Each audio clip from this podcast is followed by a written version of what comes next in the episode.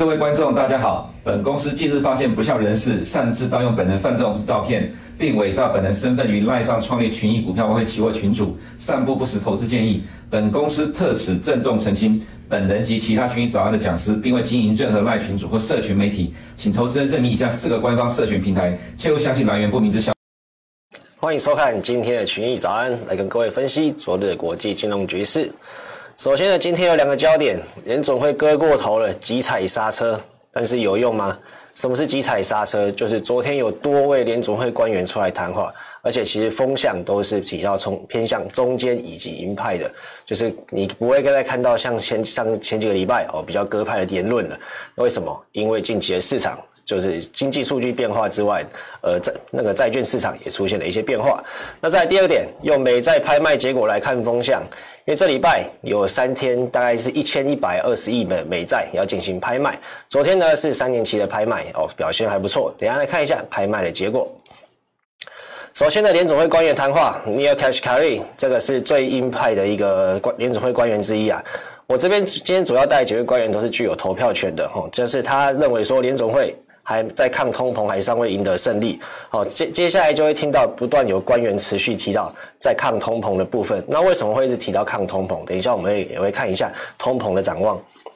在卡什卡利，他还是认为说有需要还是进一步升息。而我们之前认为芝加哥联邦银行 Austan Goolsbee 他是最鸽派的一个，就是比较偏鸽派言论的一个官员，他也是持续开始表示说通膨是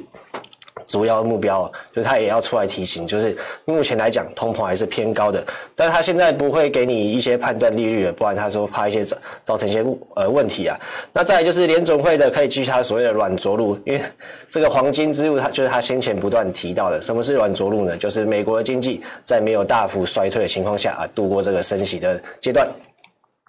那在联准会理事 Christopher Waller， 他是认为美国的物价不会回落到新冠疫情之前的水平。那这代表什么意思？就是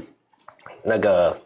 目前的物价还是偏高。那物价偏高，你联准会要降息啊，要让利率更低吗？其实几率当然是比较偏低了。所以他认为说物价将会持续的偏高。那还有就是联准会对于经济的数据的需求正在增加。最近大家应该忽略了一件事情，就是美国的政府关门议题在十一月中可能又要开始进行下一波的那个话题就要起来了，因为他们先前通过一个短期预算嘛，到十一月记得是十七号还是就是十一月中之后就到期了，那到时候又要开始讨论这件事情。而且这次的新任的那个议长是比较偏川普好朋友那一派的，所以就是跟民主党可能要通过预算的问题可能就比较没那么容易了。所以他说到时候如果关门、哦、可能会取无法取得任何数据，而且关门对于美国的信用是会有一些风险的。那再来就是 Michelle Bach,、哎、Michael Barr Michael Barr 呢，他是认为说也是提到联准会会持续抑制通膨。那最鹰派的联准会理事则是 Bowman， 他是认为他上次已经说他已经支持按兵不动了，但是如果通膨持续，你看他、哦、昨天五位官员大家都要提到高通膨，那美债殖利那个它将会持续支持升息。还有这边提到美债殖利率上升产生一定的程度上的紧缩，这句话是反映上礼拜四联准会主席鲍尔，可是鲍尔那天讲完这件事之后，美债殖利率就直直落了，那这个紧缩效果是不是就会稍微打折了呢？因为我们先前提到美债殖利率上升，它因为它是所有的在资产的定价定锚，那当然它利率上升当然会造成一些成本提高，当然会达成紧缩的效果。但是现在市场上看到，诶，那联储会不升息了嘛？那我们让殖利率降下来，是不是紧缩效果就会消失？所以现在的情况哦，正是朝向这件事发展。所以说，为什么我刚标题提到联储会有点割过头了，造成美债殖利率这样下降？那这种紧缩效果消失，那未来物价可能又要上去，那又要开始又要炒通膨议题了。还有就是，这边他有提到劳动市场就业文件，市场上上礼拜的解读是认为说劳动市场开始出现一些缓解哦，就是新增就业十五万人嘛，失业率上升到 三点九， 哎，这些看起来好像就是美国劳动市场比较偏弱了。可是其实它有这些，其实往过去来看啊，其实新增非农十五万人还是一个蛮强的数字。哎，大家不要不要忘记，这段期间美国是联合七成工会罢工的时候，罢工 四点八万人左右，在罢工的时期，你新增非农还有十五万人，那反过来讲，要是没罢工，是不是就更高了？那这种因为罢工它毕竟不是经济不好造成的嘛，它是在争取一些、哎、他们的福利去造成就是没有在上没有在工作岗位上的情况，还新增非农还能来到十五万人，而且失业率 三点九 的确是在疫情后比较高的水准了，但是你放历史来看、哦、只要在 四点五 以下的失业率都是非常低的、哦、所以他认为美国的劳动市场是非常的呃目前还是比较稳健，但是这些官员持续呃持续的提到通膨，我这边就带一下通膨的预期。目前九月份公布的通膨是三核心通膨是 三点七 以及 四点一， 可以看到十月的通膨呃名目通膨的确大幅的下滑，这跟油价就比较有高度相关，可是可以看到核心通膨啊还是会往上跑，我、哦、这边估计 四点一 嘛，也就是过去 四点一 啦，那你估计会跑到 四点二，所以核心通膨反而是反弹的、哦、这其实跟我们现在看到的的通膨，核心通膨在去年九月之后的高点已过啊，其实你接下来就会开始反映核心通膨它基期变就会开始下降，你要持续在有明显的降幅难度比较高了，而且核心通膨若是持续偏高，那联准会它要降息甚至、欸、甚至是可能升息的机就是降息几率反而没那么高了，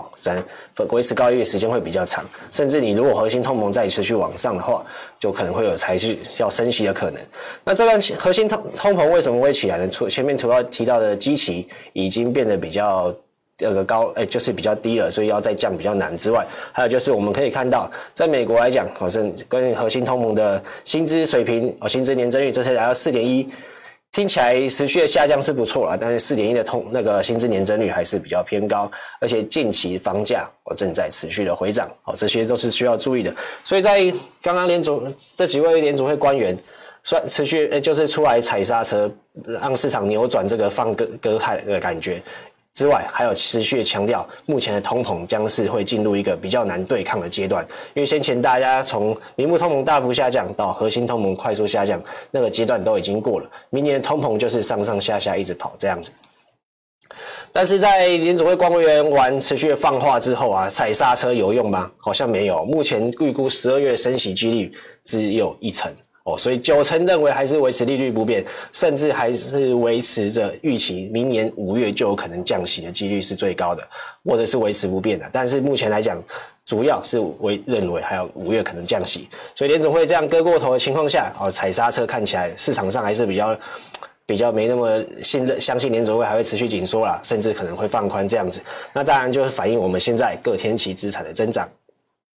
昨天刚刚提到用财政部发债的那个拍卖结果来看一下风向，昨天三年期公债拍卖四百八十亿美元，是这次一千一百二十亿中比例最高的，不过天期比较短啊，所以它的投标倍数来到 二点六七 是近期比较好的表现、哦、由于前值间接投标 金, 金额来到 百分之六十四点六， 间接投标就是主要来自于国外的投资，我们都知道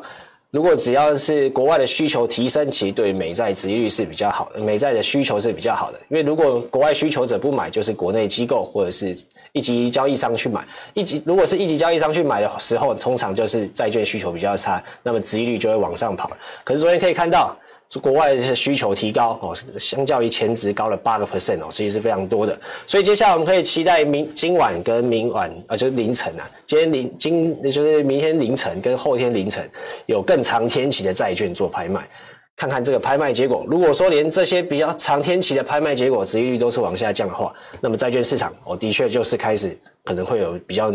明显的扭转迹象了。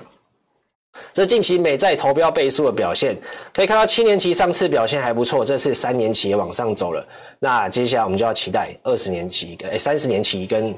十年期的表现了、哦、可以看到先前他们还是比较弱一点的。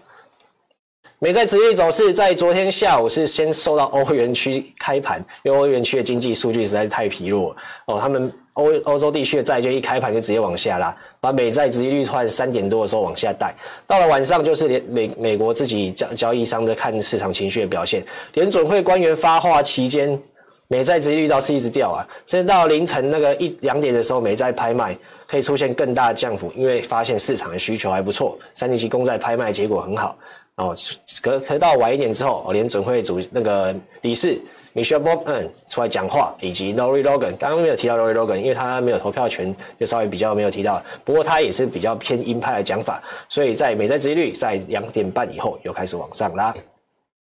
但整体来看，拍卖结果就是要关注今天晚上跟明天晚上较长天期的债券拍卖是不是有比较好的那个结果。如果有的话，当然刚刚提到市场可能就开始有在债市可能会有比较明显的反转。那殖利率曲线目前来讲都是长天期的债券殖利率往下掉。哦，虚线是上礼拜三的数字，因为 A D P 那天公布嘛，就市场的殖利率有出现明显的长天期的部分有明显的下滑，这次短天期也有罕见的有稍微做动，因为对于升息预期当然是会下降，而长天期则是全面的去大涨。那这个在过去来讲，它是在降息之前有的会有的迹象，不过当然提到现在离降息，我认为还有一段距离啊。只是现在债市呢，现在反映的是比较乐观。那在其他部分，美国昨天的贸易数据啊出现逆差幅度扩大，不过这主要是来自于美国的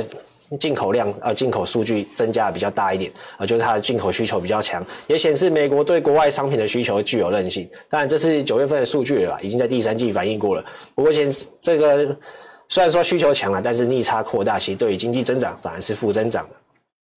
进口额度为二月以来最高，那出口其实也是有走高，只是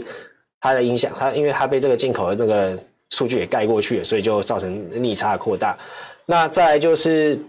进口额度哦，来到今年的新高。不过呢，刚刚提到进口逆差扩大，反而对于美国经济增长是不好的。不过说到对于美国经济的表现，第四季 G D P N O W 又来到了 百分之二点一。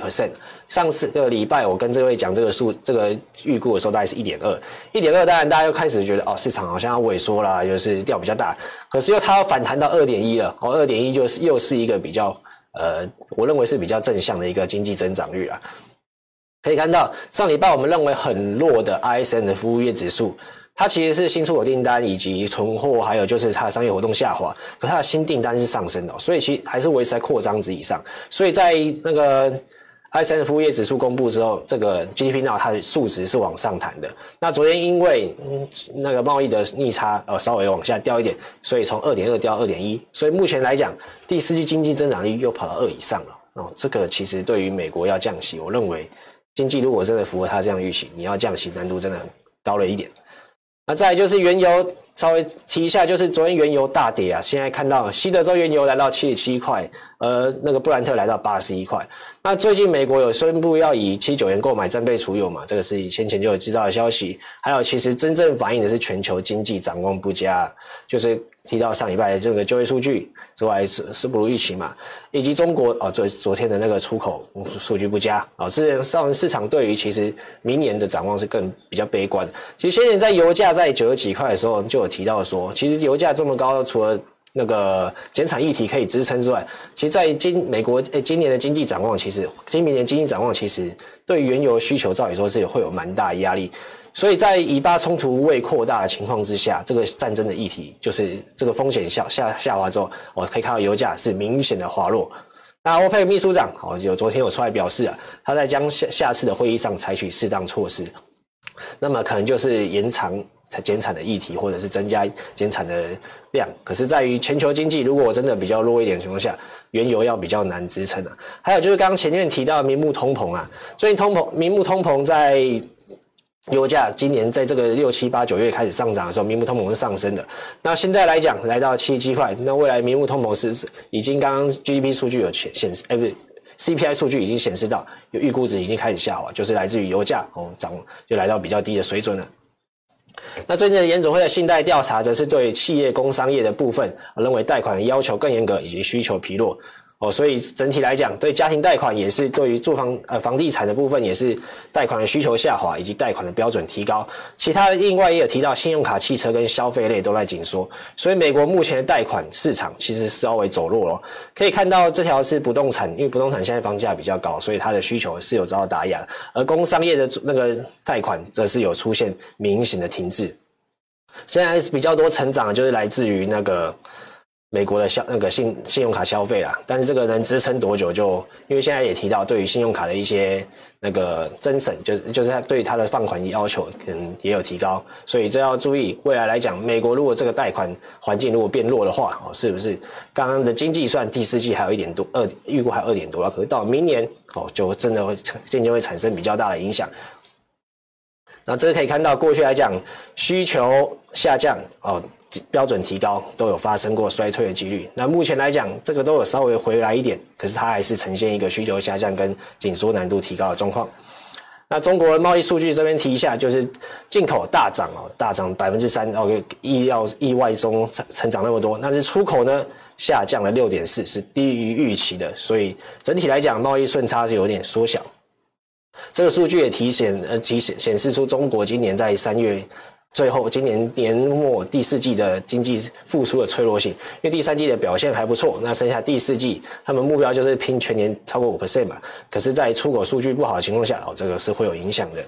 那因为去年的十月份的基期是比较低的、哦、可以看到在进口来讲去年低基期造成说这次的上升让它的那个进口数据有呃就是年增率有上涨，可在出口去年也是比较低的情况下，反而这次的出口又更低了，所以这是对于中国经那个这因为它中国是蛮需要靠出口去赚取它的获利的，所以这这些影响是比较大的。那主要还是来自于跟美国的关系啊，最近中美那个领导人哦即将要见面，看能不能扭转，不然的话再跟对中国的对中国对美国的出口，因为美国是一直都是一个进口大国嘛，刚刚前面的进出口数据有提到，美国进口相当强，可是来自于中国的比例就是数字却持续下降，当然对于中国的是出口是比较伤的。那目前来讲，预计中国要转好可能要到明年三月了。那不过最近对中国一个好消息啊，就 I M F 调升它今明年的经济增长率各。今年从 四点二 调到 四点六， 明年从五调到 五点四、哦、这是由于他今年第四季做了比较大的，就是刚诶、欸、最近有提到的一个一兆亿诶、欸、一兆的那个人民币的那个去宽松，呃就是投入是去基础去做他的基础建设，哦这对他来讲是一个刺激的政策，所以他调升了这个预期。所以而且他还预计那个中国不会发生通缩，当然这对中国是利多啦。那昨天另外一个亚洲的消息就是，呃，澳洲央行升息一码啊、哦，这是这已经是符合市场预期了，所以并没有太大的，因为它已经连续四次的那个没有升息了，所以这次升息也是反映这段期间累积的一些经济数据的表现。那股票市场昨天在那个美债殖率持续下滑，可以看到 V I X 指数来到最近的更低的水准 十四点八一 啊，就是市场上变得比较乐观一点。所以在恒生指数就是早上的中国市场，因为他们出口数据不佳，表现比较弱之外，下午呢，则欧元区则是经济数据不好也持续走弱，啊，到晚上受到美股拉了起来。道琼表现我稍微有点疲弱，也不是疲弱啊，就是以跟前几天的表现来讲哦，就是最近的涨势稍微收敛了一点，哦，这边开始到了上限，这边有开始稍收一些压力，也涨了比较多天嘛，可以看到从这里涨到这里是非常大的一段。那接下来就是财报也财报季也接近尾端了嘛，先前数据好的部分也先见反应。那目前来讲，就看现在近期殖利率有没有再次的下滑，再去支持。那 S and P 五百 则是也是来到一个水准就开始呃收敛它的涨幅了，所以这些这几只股票呃这几个指数近期都是有涨的比较大的涨幅。营收表现来看的话，目前来讲哦，盈余收成长率已经有四百三十六间公布了，以 S and P 五百 的企业来看的话哦，有 百分之一点五九 的营收成长以及 百分之一点九五 的盈余成长，其实都是表现不错的，当然也反映在股票市场上面。而对于未来明年的 Q E 以及诶二零二四年的展望，其实营收盈余都是往上看的。那 S and P 五百 昨天的指数表现呢，就是讲股票涨久了，其实有些好、哦，有些当然就是涨到末期就比较停滞了，而且能源类股表现一定是相当疲弱，因为最近的油价比较偏弱一点。那纳斯达克科技股最近表现是非常强势哦，这边可以看到这个趋势线这边这一块它有做的稍微的突破上去。那昨天是来自于呃一些科技的财报表现的比较好。那费半呢，近期来讲也是表现的不错啊、哦，尤其是半导体的一些库库存去库存的消息哦，比较。呃，传出利多消息，可是可以看到它在碰到这条趋势线上缘啊、呃，也是有点开始停滞住了。那昨天最最惊人的就是微软啊，涨了 百分之一点一二 啊，最近微软的股市真的是可以用一飞冲天来形容，直接往前高这边去做迈进。可以看到近期不论什么好消息啊，都可以当利多来解释啊、呃，就是看到 Xbox 跟这些公司做合作，就是未来它的和游戏内的 A I 呢会变得跟人有更多的互动，但这是针对游戏的部分啊。那苹果最近传出要开发自己开发自己下一代的电池哦，可能可以增加它的续航力。那最近苹果的表现也是表现还不错。那在先前来讲，他们印度的代工比例会产呃传出说要上上涨，那那好处是它有望再让印度市场的 iPhone 销售哦更进一步，因为印度是一个全球现在人口最多的国家，那印度市场如果他们所得能够提高一点点，那对于 iPhone 的需求绝对是非常好的。特斯拉传出将提高在中国 Model Y 的价格、哦、因为他们先前调降，可近期发现可能价格调太低了，哦，又开始做一些修正。可以看到，在众多的电动车市场哦，就是起崛起之后，其实特斯拉的最近的压力哦，真的是比较偏大，它这边还是维持在近期比较这个大 M 下面这个底部的位置。那特斯拉在美国竞争对手 Rivian 哦，也传出调降调升未来的展望。NVIDIA。所以昨天表现呢，在科技股来讲是比较小一点，因为它其实前面的表现一直都优于其他地其他个股啦，所以在目前利多就是没在持续下滑情况下，它反而涨得比较稍微小一点。那昨天传出一个百度转单华为啊，这也难免的，因为他们美国受到订单限那个受到美国政府的限制嘛，难免会产生一些订单的转移。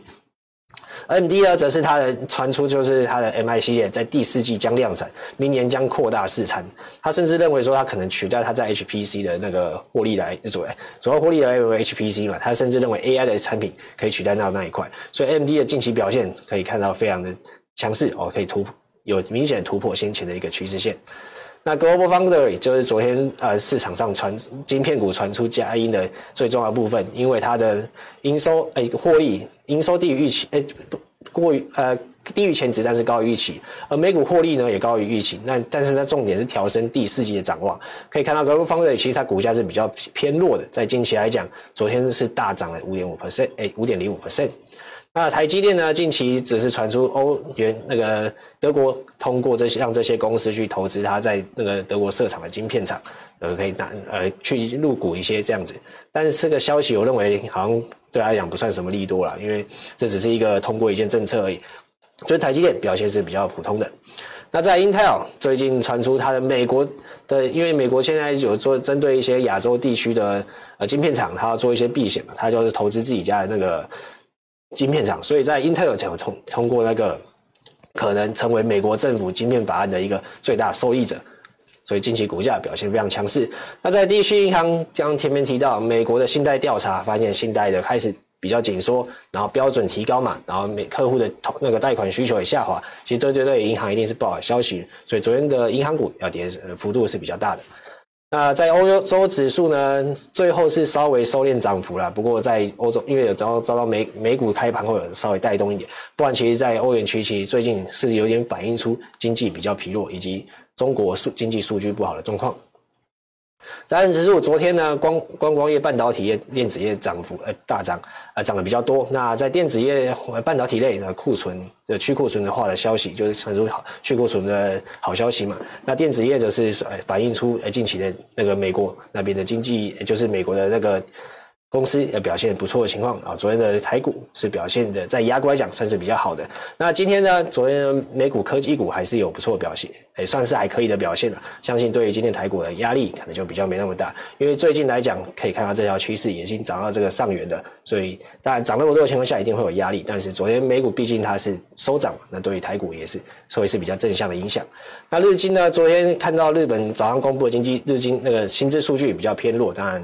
呃，这当然市场可以做负面解读啊，就是他们认为说他们会影响到经济增长之类的。那昨天外加日股前先前也谈了一大段了，所以昨天做收呃收跌，哦，其实还蛮合理的。那在恒生指数就是中国经济数据不佳，以及上证也是中国的经济数据不佳，不过他们在收盘前有稍微拉小跌幅这样子。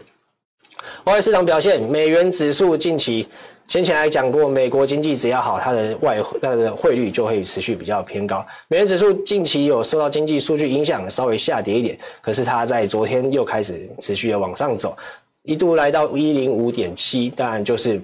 不能说偏很高了，但是也是来自于可以看到还是在这个比较近期比较偏高的水准去做震荡。那升息预期基本上是没有，那 O I S 的降息预期其实也差不多落在五月，跟利率期货差不多，就是显示他们市场现在认为美国降息的几率是有的。那欧元区经济数据比较疲弱，德国九月工业生产年月增率负 百分之一点四， 它虽然说工厂订单是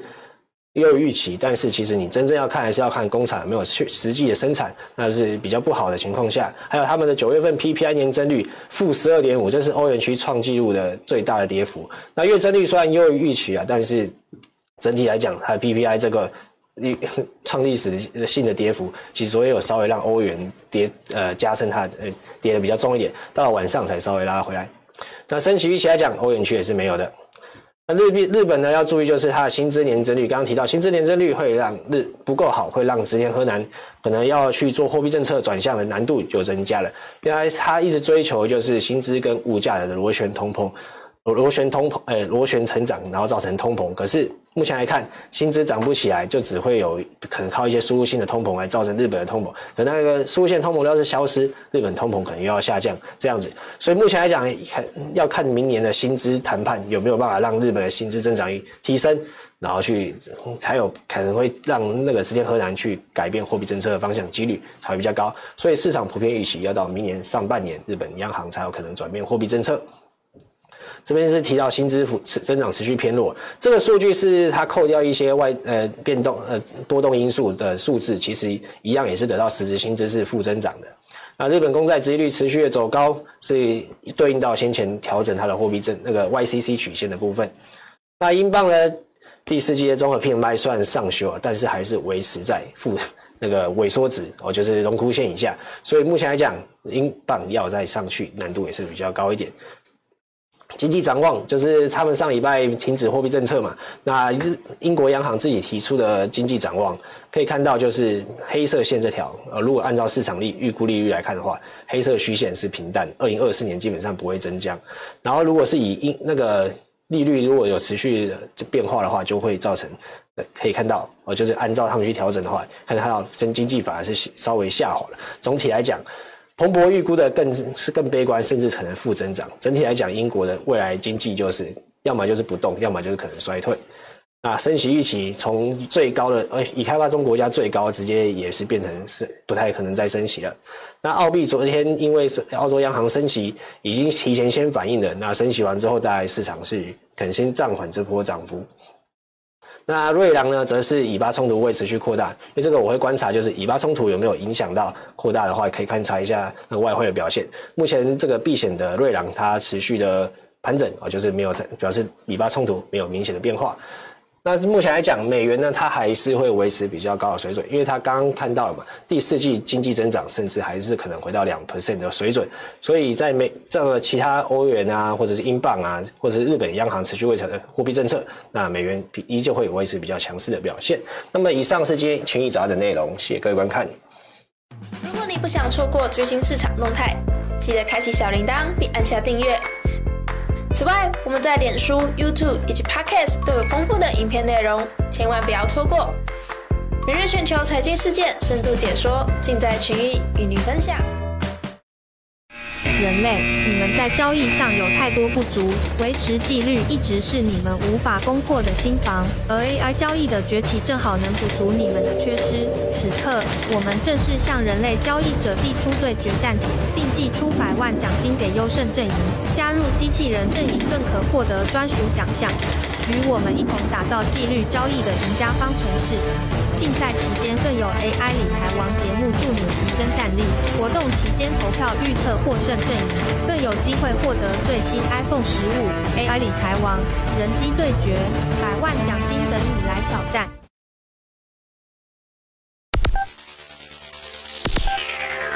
Hello， 大家好，我是富邦投信基金经理人林威宇，今天要来跟大家分享一下美国股市的看法。以美国经济基本面的部分，美国即使在 F E D 鹰派的态度下，今年 G D P 成长率仍然十分良好。今年美国经济表现良好，重点原因之一是实质消费增长。下图是高盛对于美国二零二四年实质薪资的预测，合并全年仍有 百分之三 的薪资成长，这将进一步带动消费与 G D P， 整体美国股市向上。纳斯达克指数今年以来表现优异，从今年年初开始，如果同样投入一元美元的情况下，截至九月十一日时，纳斯达克约有 百分之三十四 的投资报酬率，而被视为美国大盘的 S and P 五百 则约仅有 百分之十七 的报酬率。其中最主要的差异来源是，美股今年由 A I 题材类股发动向上，纳斯达克的组成主要是由高科技类股，有超越五成的成分股都与 A I 产业相关。因此造成纳斯达克超越 S and P 五百 将近一半的报酬率。目前最主流的 A I 应用产业为资讯科技、伺服器、元宇宙与电动车，这些产业中的大型股几乎都是纳斯达克成分股。